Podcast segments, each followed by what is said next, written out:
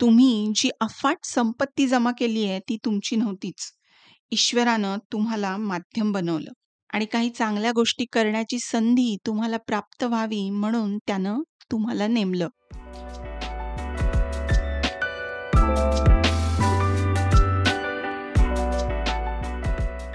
नमस्कार मंडळी, मी आहे तुमची होस्ट द्वितीया. ग्रंथप्रेमी पॉडकास्टच्या नवीन एपिसोडमध्ये तुम्हा सर्वांचं मनपूर्वक खूप खूप स्वागत.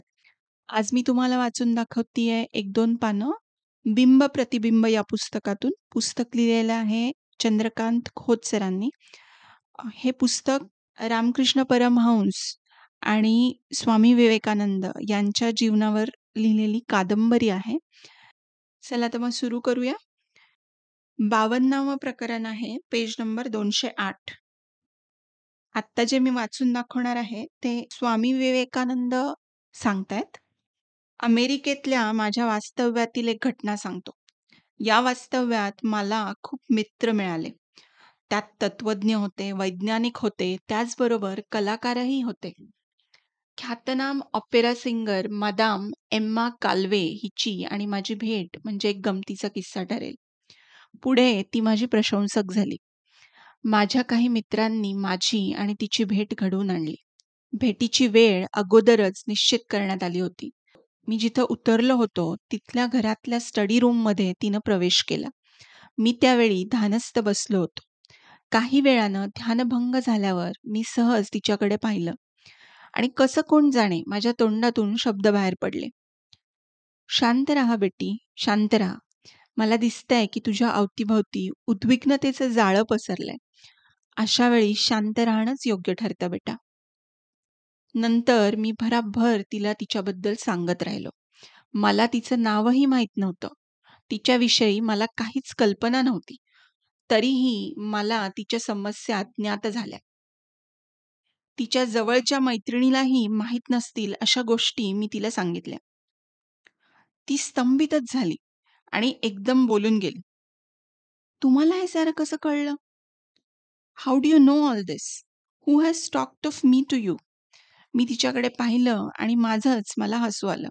मी तिला म्हणालो, काही आवश्यकता आहे का कुणी मला तुझ्याविषयी सांगण्याची?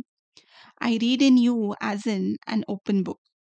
मी तिला पुढे म्हणालो, तू आता हे सगळं विसरायला हवं. Become happy again. शरीराच्या स्वास्थ्याकडे लक्ष दे. चिंता-बिंता विसरून जा. तू एक कलाकार आहेस.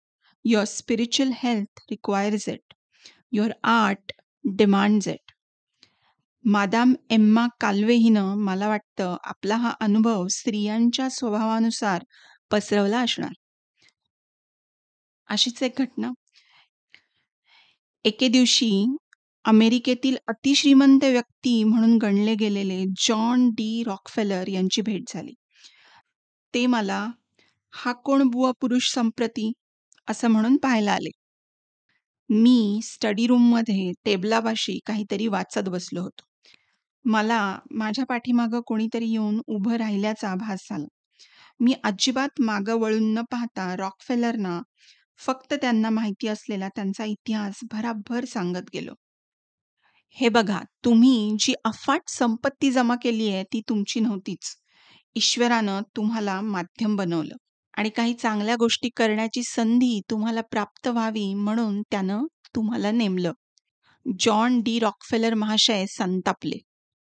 एका साधूनं आपला अपमान केला असं वाटून गुड बाय न म्हणताच ते स्टडी रूमचा दरवाजा जोरात आपटून तरातरा निघून गेले. पण नंतर एका आठवड्यानं अचानकपणे रॉकफेलर महाशय माझ्या स्टडी रूममध्ये प्रवेश करते झाले आणि माझ्यासमोर काही कागदपत्र धरून बराच वेळ तसेच उभे राहिले. मी शांतपणे त्यांच्या हातातले कागदपत्र माझ्या हातात घेऊन वाचून काढले आणि म्हणालो, well, there you are. You must be satisfied now and you can thank me for it. अफाट श्रीमंतीचा मालक असलेल्या रॉकफेलर महाशयांनी त्यानंतर जगातल्या नाना उपक्रमांना भरघोस देणग्या दिल्या आणि ख्यातनाम झाले. माझ्यासमोर धरलेले ते कागदपत्र म्हणजे त्यांच्या आयुष्यातली first large donation to the public welfare. असो. सारखी सारखी व्याख्यानं देऊन जीव अगदी वैतागून गेला होता. बारा बारा चौदा चौदा व्याख्यानं एका आठवड्याला म्हणजे काय खायची गोष्ट आहे? कित्येक वेळा असं व्हायचं आता उद्याच्या भाषणात काय सांगायचं हा प्रश्न आ वासून उभा राहायचा. चिंतामग्न होऊन मी रात्री धरणीवर अंग टाकायचो. झोप काही येत नसे अर्धवट ग्लानीत असायचो. आणि काय सांगू तुम्हाला मला निरनिराळे आवाज ऐकू यायला लागायचे. कोणीतरी माझ्या कानाजवळ काहीतरी सांगतंय असं वाटायचं. कधी कधी दूरवरून कोणीतरी उभं राहून ओरडून सांगत आहे असा भास व्हायचा. कधी कधी दोन आवाज एकमेकांशी वादविवाद करतायत असं वाटायचं. खरं सांगू दुसऱ्या दिवशी मी व्याख्यानात मांडलेले मुद्दे अशाच पद्धतीनं मला आदल्या रात्रीच कोणीतरी येऊन सांगायचं. मी पूर्वी कधीही विचार केला नव्हता असे मुद्दे मी व्याख्यानातून मांडायला लागलो. मलाच माझं आश्चर्य वाटायचं. हे काय आहे? Is it perhaps an extreme case of the mind becoming its own guru मी असं ऐकलं होतं जुन्या काळी प्राचीन ऋषींनी उपनिषदांची अशाच पद्धतीने रचना केली होती. कोणीतरी अज्ञात शक्ती त्यांना बाहेरून सारं काही पडवीत असे. ज्या घरात मी राहत होतो त्या घरातले लोक मला सकाळी विचारायचे स्वामीजी काल रात्री आपण इतकं तावातावानं कोणाशी बोलत होता? असो. एकोणीस जुलै अठराशे चौऱ्याण्णव रोजी मी मिसेस जॉर्ज डब्ल्यू हेल यांना पत्र लिहून कळवलं. कदाचित लवकरच मला इंग्लंडला यावं लागेल. बिटवीन यू अँड मी परंतु मी मला वरून ऑर्डर मिळाल्याशिवाय इथून हलू नाही शकत. ती ऑर्डर मला कधी मिळाली ते पुढे सांगेनच. एवढं मात्र सांगतो. फक्त दीड महिन्यासाठी मी इंग्लंडला गेलो ते जणू काय इंग्लंडमधील माझ्या उत्तराधिकाऱ्याच्या शोधार्थच. धन्यवाद श्रोते हो हे होतं अभिवाचन एका छोट्याशा प्रकरणाचं बिंब प्रतिबिंब या पुस्तकातून. पुस्तक लिहिलं आहे चंद्रकांत खोत यांनी आणि प्रकाशन आहे डिम्पल प्रकाशन. हे पुस्तक तुम्हाला ग्रंथप्रेमीवर विकत घेता येईल. पुस्तकाची लिंक मी डिस्क्रिप्शन बॉक्समध्ये दिली आहे. पुन्हा एकदा तुम्हा सर्वांचे खूप खूप आभार. पुन्हा भेटूया पुढच्या एपिसोडमध्ये बाय बाय